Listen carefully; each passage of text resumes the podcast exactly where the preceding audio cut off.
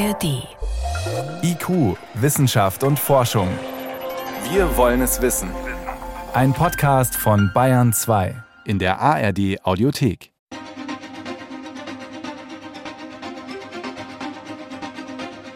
Vor 120 Jahren, da hat man Deutschland die Apotheke der Welt genannt. Merck, Schering, BASF, Bayer, Höchst, all diese Firmen haben Medikamente für die ganze Welt produziert, von der Globalisierung profitiert. Doch inzwischen ist genau diese Globalisierung ein Problem für uns geworden. Immer mehr Medikamente sind nicht erhältlich. Auch lebenswichtige Präparate gehören manchmal dazu. Das ist heute unser Thema in IQ Wissenschaft und Forschung.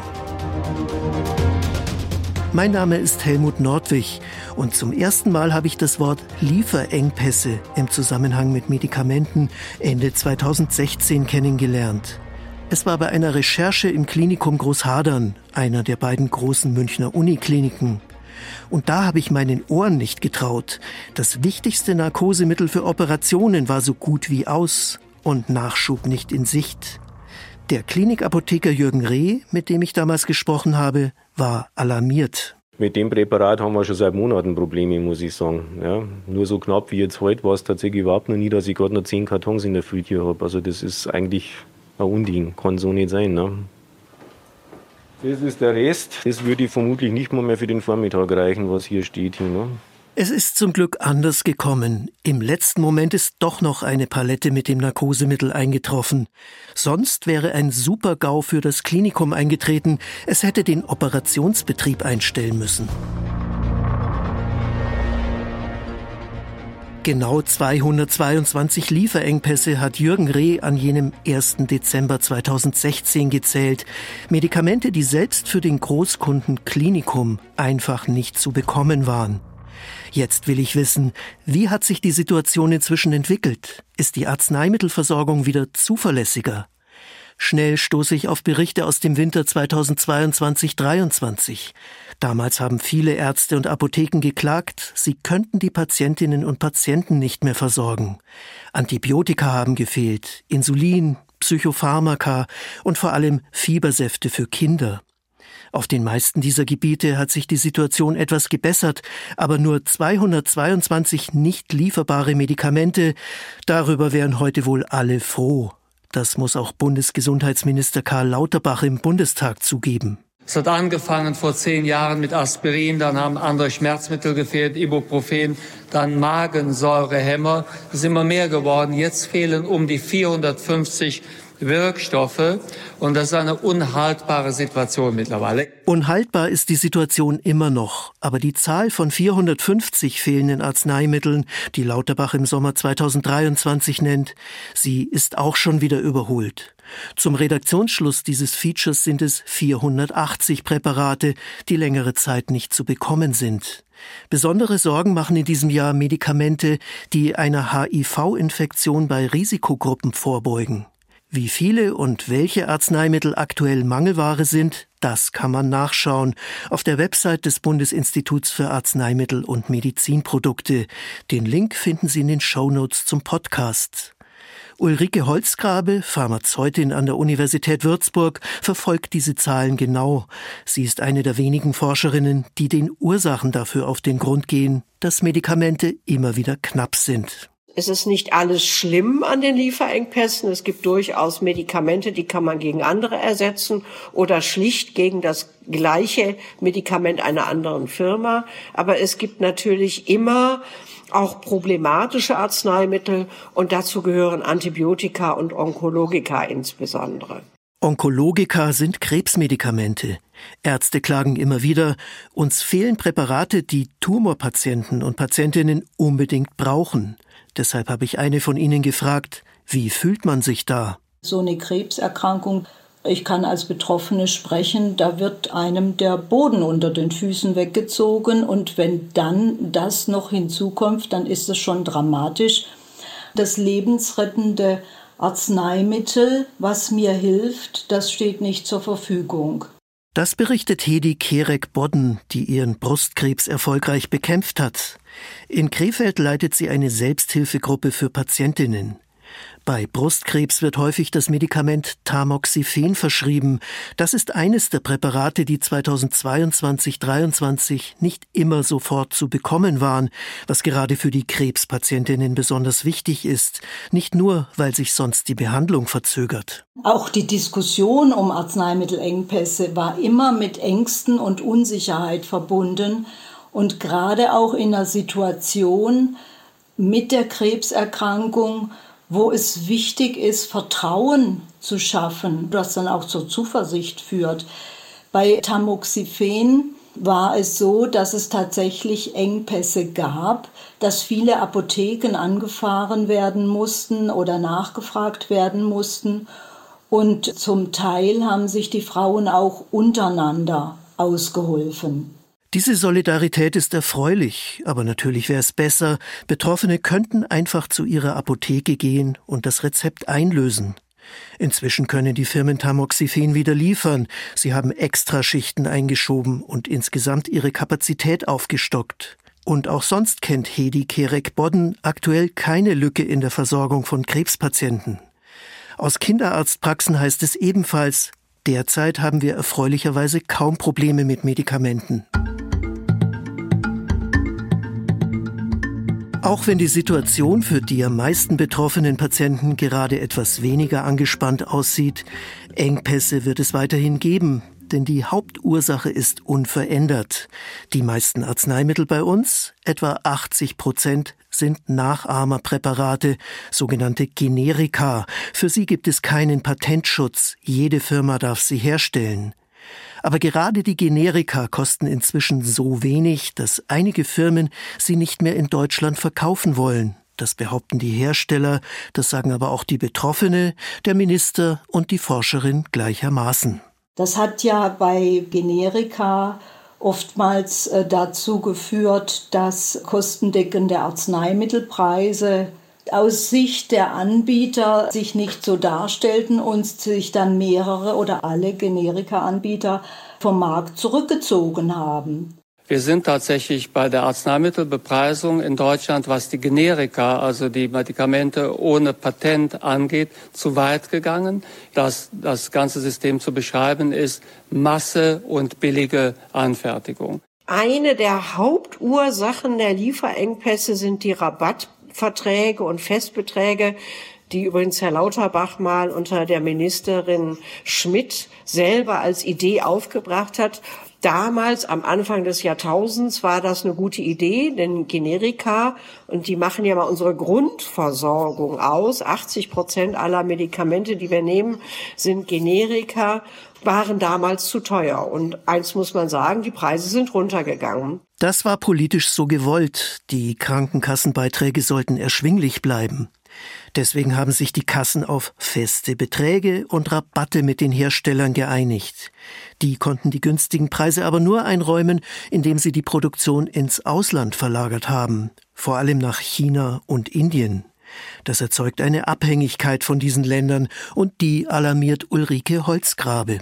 Wir wollen nicht den Teufel an die Wand malen, aber was passiert, wenn China mit Taiwan Kriege anfängt? Wir erleben das ja im Augenblick alles. Insofern halte ich das für ganz wichtig, dass wir da letztendlich auch einspringen und Geld dafür bezahlen, dass wir eine sichere Versorgung an wichtigen Arzneimitteln haben. Nicht an allen, aber an wichtigen. Dazu gehören Antibiotika. Ende des letzten Jahrhunderts gab es noch mehrere Produktionsbetriebe in Deutschland heute keinen einzigen mehr. Auch der letzte europäische im österreichischen Kundel lohnt sich nach Angaben des Betreibers kaum noch, weil die Firma nicht so billig herstellen kann wie in China.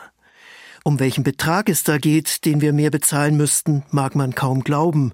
Ulrike Holzgrabe hat es am Beispiel des Antibiotikums Amoxicillin ausgerechnet. Und dann bleibt dann sowas wie 20 Cent übrig für eine Behandlung mit Amoxicillin bei einer Lungenentzündung oder so. Und dann hat man gar kein Verständnis mehr dafür, dass daran gespart wird. Das hat Ulrike Holzgrabe herausgefunden bei einem ihrer Forschungsprojekte, die Gründe für Lieferengpässe mit Daten untermauern. Dass die Krankenkassen mit den Herstellern buchstäblich um jeden Cent feilschen, sagt sie, ist auch bei Fieber und Schmerzmitteln so. Also bei Paracetamolsäften war es ja die Firma A1 Pharma, das kann man ruhig nennen, das kann man ja überall im Internet nachlesen, die irgendwann gesagt haben, also wir haben jetzt schon über Wochen und Monate rote Zahlen geschrieben mit diesem Fiebersaft und jetzt produzieren wir den nicht mehr. A1 Pharma war halt ein großer Hersteller, da stecken also andere Firmen noch dahinter und die haben dann gesagt, das machen wir nicht mehr. Das muss man verstehen. Manche warten erstmal ab und denken, na, vielleicht regelt sich die Sache wieder und wir können wieder Geld verdienen. Aber irgendwann kommt man an dem, was man heute Kipppunkt nennt und sagt, das wird nicht besser und wir können uns das nicht leisten. Wenn dann nur noch ein Hersteller übrig bleibt, wird es gefährlich. Und zwar, wenn die Lieferkette an irgendeiner Stelle gestört ist. Die ist nämlich viel komplexer, als wir uns das so vorstellen. Das zeigt ein Besuch an einer zentralen Stelle dieser Kette. Der Pharma-Großhändler Sanacorp in Planegg bei München ist ein Bindeglied zwischen den Herstellern von Arzneimitteln und den Apotheken. 19 Logistiklager hat das Unternehmen auf ganz Deutschland verteilt. Solche Großhändler gibt es nur wenige. Sie sorgen dafür, dass Apotheken rasch Medikamente bekommen, die sie nicht selbst auf Lager haben, erklärt Sanacorp-Geschäftsführer Frank Chesney. Wenn eine Patientin, ein Patient in der Apotheke ist und die Aussage bekommt, kommen sie in zwei, drei Stunden wieder. Dann ist genau das im Hintergrund. Das heißt, dann läuft dieser Prozess, dass der Großhandel die Medikamente zur Verfügung stellt und dann mehrfach täglich an die Apotheke beliefert. Wir sind in einer großen Lagerhalle. Lange Regale bis an die Decke, automatische Ausgabesysteme und endlose Förderbänder mit der Ware, die auf verschlungenen Wegen unterwegs ist. Wenn eine Apotheke eine Bestellung absendet, dann liegt hier im Lager normalerweise eine Schachtel auf Vorrat, landet auf einem Förderband und schließlich in einer blauen Plastikwanne, die sich in kurzer Zeit auch mit anderen Medikamenten füllt, die in genau diese Apotheke gehören. Es kommt aber auch bei Sanakorb vor, dass ein Regal leer ist und die Bestellung nicht ausgeliefert werden kann. Das gab es grundsätzlich schon immer, sagt Frank Chesney. Aber er beobachtet, dass mehr Medikamente nicht lieferbar sind als früher und das für längere Zeit. Der lange und störungsanfällige Transportweg ist ein Grund dafür. Dazu kommt eine Just-in-Time-Logistik, die an die Autoproduktion erinnert, denn Medikamente entstehen nicht einfach in einer einzigen Fabrik. Ein Medikament besteht aus verschiedensten Substanzen. Sie haben die entsprechenden Hüllen. Sie haben zum Teil je nach Darreichungsform auch Flaschen. Sie brauchen Blister. Sie brauchen Verpackungsmaterial. Sie brauchen zum Teil Ampullen. Das heißt, das alles zusammenzubringen, ist eben hochkomplex bedarf verschiedensten Herstellern, verschiedensten Lieferanten und eben dann auch der Zusammenführung. Und das Ganze wird dann nach Europa transportiert. Insofern eine sehr, sehr anfällige Wertschöpfungskette. In Summe günstig, das war bisher die letzten Jahre und Jahrzehnte immer das Ziel, günstige Medikamente in Deutschland anzubieten, aber eben nicht versorgungssicher. Das muss man schon durchaus festhalten. Und dann ist da natürlich noch das, was die Pillen in ihrer Alu-Plastikverpackung, dem Blister, zum Medikament macht. Der Wirkstoff, in der Regel eine Chemikalie. Die Pharmazeutin Ulrike Holzgrabe hat erforscht, was alles passieren muss, bis wir hier ein scheinbar banales Medikament kaufen können, wie etwa das Schmerzmittel Paracetamol, dessen Wirkstoff in China hergestellt wird. Ja, da ist eine ganze Menge passiert, muss man sagen. Es kann sogar so sein, dass der nicht nur in einer Fabrik hergestellt worden ist, sondern dass es mehrere chemische Fabriken gegeben hat, die daran beteiligt waren, die dann Schritt für Schritt die Dinge hergestellt waren. Dann ist äh, das weiter geliefert worden nach Indien. Die Inder haben daraus Tabletten gemacht oder Zwischenprodukte.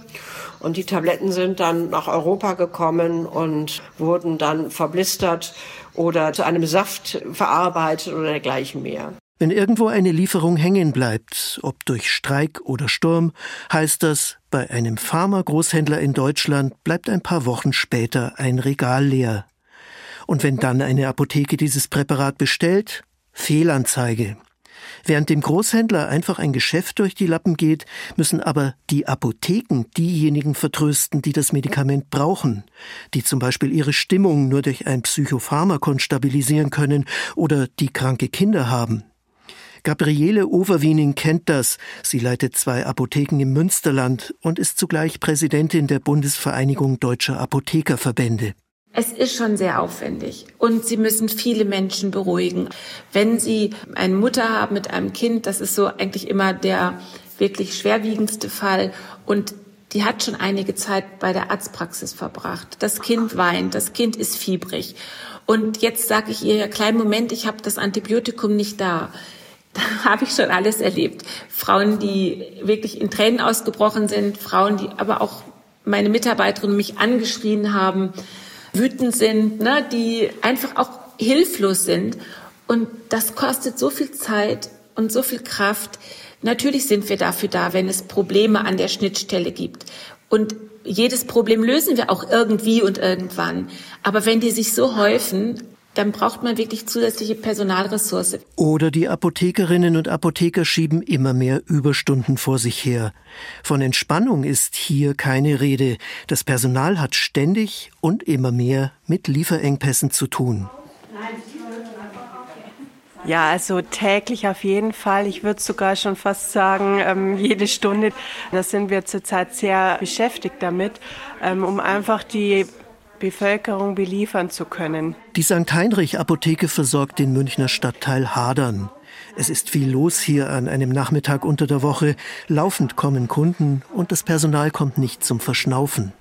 80 Prozent sind Stammkunden, darunter viele ältere Menschen. Julia Weishäupel-Pajaziti ist eine der Apothekerinnen und klagt ihr Leid mit den fehlenden Medikamenten. Es ist echt eine Herausforderung geworden, was einfach noch zusätzlich neben unserem täglichen Geschäft ist, dass wir schauen, was ist lieferbar, können wir andere Arzneimittel, andere Firmen, können wir irgendwas bestellen, anderes Stück zahlen. Einfach, dass der Kunde halt die wichtigen Medikamente bekommt. Gerade auch Antibiotika, Schmerzmittel, gibt es mehrere Bereiche, wo es wirklich dringend ist, die zu versorgen. Hier hinter dem Ladentresen zeigt sich, wo das Problem wirklich liegt. Es ist nur selten so, dass es bestimmte Medikamente gar nicht gibt. Aber eben nicht immer in der Form, die auf dem Rezept steht, das die Kundinnen und Kunden hier bringen. Zum Beispiel nicht die richtige Packungsgröße. Wenn ein Präparat nicht von einem Hersteller lieferbar ist, können die Apotheken manchmal das eines anderen abgeben, wenn genau dieselbe Chemikalie in der gleichen Menge drin ist. Was Apotheker aber nicht ohne weiteres dürfen, einen solchen Wirkstoff durch einen anderen ersetzen, selbst wenn der im Körper das gleiche bewirkt. Der Inhaber der St. Heinrich Apotheke, Gerhard Sitzmann, es geht nur mit Rücksprache beim Arzt. Also das machen wir auch dann häufig in solchen Fällen. Also natürlich auch. Man schaut erst selber alle Möglichkeiten. Man schaut, ob man es nicht über einen Hersteller noch irgendwo kriegt. Dann hat man auch ein paar Apotheken, mit denen man in so einem Ausfall auch zusammenarbeitet und sich austauscht. Und ansonsten wird da auch mit dem Arzt Rücksprache gehalten und mit dem Patienten, was dann zu tun ist und was man eben in dem Einzelfall tun kann. Ist natürlich ein immenser Mehraufwand, muss man auch dazu sagen. Und es ist auch nicht in jedem Fall immer machbar. Noch komplizierter wird es, wenn ein Medikament in Deutschland gar nicht zu bekommen ist. Im Prinzip darf der Apotheker es dann aus dem Ausland bestellen. Das muss aber zuerst von der Ärztin verordnet und von der Krankenkasse genehmigt werden. Eine bis zwei Wochen gehen da ins Land. Und auch sonst sei das alles viel zu bürokratisch, klagt der Münchner Apotheker. Bestes Beispiel letztes Jahr, wie es diese Probleme bei den Fiebersäften gegeben hat. Da gab es viele Apotheken, wir zum Teil auch, die wollen selber herstellen, äh, den Patienten versorgen hat man zwar geschafft, es wäre da viel mehr möglich in dem Bereich, aber das wurde letztlich von der Kasse nicht bezahlt. Wir hätten da jeden Patienten praktisch die Kosten selber zahlen lassen müssen. Hier sind wir am Kern des Problems angelangt und zugleich beim Schlüssel für die Lösung. Es fehlt am Geld. Das hat auch der Bundesgesundheitsminister erkannt. Also ist hier mit Mehrkosten zu rechnen. Wir müssen aber hier Geld in der Hand nehmen, sonst kann das System nicht funktionieren. Im Juni 2023 hat der Bundestag ein Gesetz verabschiedet, das Abhilfe schaffen soll. Es trägt den schönen Namen Arzneimittellieferengpass Bekämpfungs- und Versorgungsverbesserungsgesetz. Ein ganzes Bündel von Maßnahmen ist davor gesehen. Wichtige Kindermedikamente müssen demnach nicht mehr vom billigsten Anbieter kommen. Welche genau steht in einer Liste, die eine Bundesbehörde erstellt hat. Auch bei Krebsmedikamenten ist das so vorgesehen. Das soll verhindern, dass es zu Versorgungsengpässen kommt, wenn die kostengünstigen Präparate nicht verfügbar sind. Im Winter 2023-24 war die Situation dann tatsächlich entspannter. Ob das bereits eine Folge des Gesetzes ist, kann noch niemand sagen. Für die Betroffenen ist es jedenfalls ein wichtiger Schritt, findet Hedi Kerek-Bodden. Es bewegt sich etwas. Und von daher bin ich etwas zuversichtlich, wenn ich in die Zukunft schaue. Hersteller, die Generika liefern, sollen außerdem einen Vorrat an Medikamenten vorhalten, der für sechs Monate reicht. Somit werden wir dort den größten Teil des Problems mit einer simplen Maßnahme sechs Monate Vorrat erschlagen können. Hat Karl Lauterbach im Bundestag behauptet. Aber wie realistisch ist das? Wer kontrolliert die Hersteller? Das steht nicht im Gesetz. Können sie überhaupt so viel im Voraus produzieren? Und haben sie dann auch die Möglichkeit, einen Sechsmonatsvorrat zu lagern? Der Großhandel jedenfalls hat dafür nicht die Kapazität, nicht einmal für einen Monat, sagt Frank Chesney vom Planegger Pharma Großhändler Sanacorp. Wir haben ja gesetzlich die Pflicht, mindestens 14 Tage die verschreibungspflichtigen Medikamenten vorzuhalten. Das decken wir ab, zum Teil auch mehr. Jetzt können Sie sich vorstellen, Sie sehen hier, wie voll das Lager ist. Wenn Sie dann diese relevanten Produkte mit einer doppelten Reichweite lagern müssen, haben wir für uns mal simuliert, müssten wir zwei neue Logistikstandorte bauen, um das entsprechend überhaupt unterzubekommen, diese Mengen. Was natürlich Kosten verursachen würde. Wer die tragen soll, auch dazu sagt das Gesetz nichts. Die Pharmaforscherin Ulrike Holzgrabe gibt noch etwas anderes zu bedenken. Viele Firmen könnten heute überhaupt keinen Vorrat für ein halbes Jahr produzieren, zum Beispiel weil sie nicht genug Rohstoffe bekommen. Und selbst wenn, dann müssten sie diese Ware auch verkaufen können. Ja, aber wenn es gerade gar nicht gebraucht wird, dann schmeißen sie das im Grunde genommen irgendwann, wenn die Haltbarkeitsdatum abgelaufen ist, schmeißen sie das weg und dann schmeißen sie Hunderttausende von Euro weg, die sie dann aber nirgendwo anders hernehmen können. Das war etwa nach der Corona-Pandemie der Fall. Masken und Impfungen haben die Infektionen zurückgedrängt, Medikamente auf Lager sind weggeworfen worden. Eine Abnahmegarantie könnte hier helfen, aber sie ist im Gesetz nicht vorgesehen. Auch die Finanzierung bleibt offen. Genau wie bei einer dritten Maßnahme, die langfristig wirken soll, die Produktion nach Europa zurückzuholen. Im Gesetz geht es um Antibiotika. Krankenkassen müssen jetzt auch europäische Hersteller berücksichtigen, selbst wenn sie teurer sind. Klingt gut, denn das könnte uns weniger abhängig machen von asiatischen Ländern und von langen Lieferketten. Was nach Ulrike Holzgrabes Meinung aber fehlt, ist die langfristig garantierte Perspektive für die Hersteller. Nicht zu sagen, das machen wir jetzt fünf oder zehn Jahre. Das ist das, der Webfehler an dem Gesetz. Denn sie werden natürlich keine Anlagen neu bauen oder auch nur welche renovieren, wenn sie nicht sicher sind. Also man muss da ein bisschen perspektivisch denken, um die Leute bei der Stange zu halten. Ein Webfehler, der sich vielleicht noch nachbessern lässt. Das Problem ist aber viel grundsätzlicher. Die Pharmafirmen produzieren Medikamente ja gerade deswegen in China und Indien, weil es so billig ist. Wollen wir die Produktion wieder in Europa haben und die europäischen Firmen zur Lagerhaltung verpflichten, dann kostet das mehr. Wie viel, das kann derzeit niemand seriös kalkulieren, doch klar ist, wir alle werden deutlich mehr bezahlen müssen, um wieder eine sichere Versorgung mit Medikamenten zu bekommen. Entweder steigen die Krankenversicherungsbeiträge oder die Zuzahlungen in der Apotheke. Daran führt kein Weg vorbei, ist die Vorsitzende der Bundesvereinigung Deutscher Apothekerverbände, Gabriele Overwiening, überzeugt. Man umschifft gerne das Thema Geld. Wir wollen immer alles haben für den Nulltarif und wir kriegen nicht alles für den Nulltarif.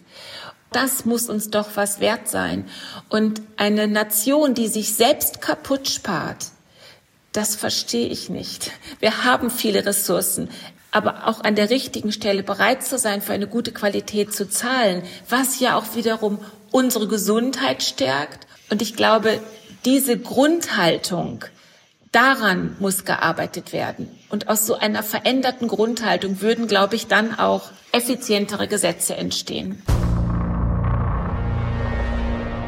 Denn dass ein Klinikum stets genug Narkosemittel hat oder dass Eltern für ihre kranken Kinder auf jeden Fall einen Fiebersaft bekommen, das sollte uns als Gesellschaft in der Tat etwas wert sein, auch wenn es natürlich bezahlbar bleiben muss.